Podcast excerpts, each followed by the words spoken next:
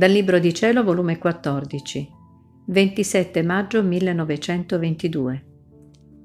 L'atto preventivo e l'atto attuale. Stavo pensando tra me, se è così grande un atto fatto nel suo volere, quanti ahimè me ne faccio sfuggire? E il mio dolce Gesù, muovendosi nel mio interno, mi ha detto, Figlia mia, c'è l'atto preventivo e l'atto attuale.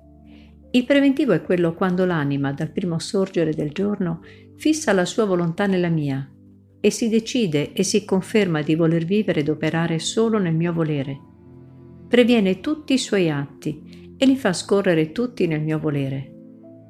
Con la volontà preventiva il mio sole sorge, la mia vita resta duplicata in tutti i tuoi atti come dentro di un solo atto e questo supplisce all'atto attuale. Ma però l'atto preventivo può essere ombrato, oscurato dai modi umani, dalla volontà propria, dalla stima, dalla trascuratezza e altro, che sono come nubi innanzi al sole, che rendono meno vivida la sua luce sulla faccia della terra.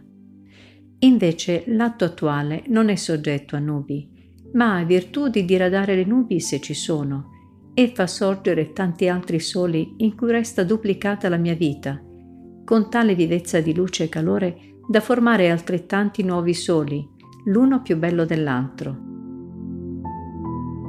Però tutti e due sono necessari. Il preventivo dà la mano, dispone e forma il piano all'attuale. L'attuale conserva e allarga il piano del preventivo.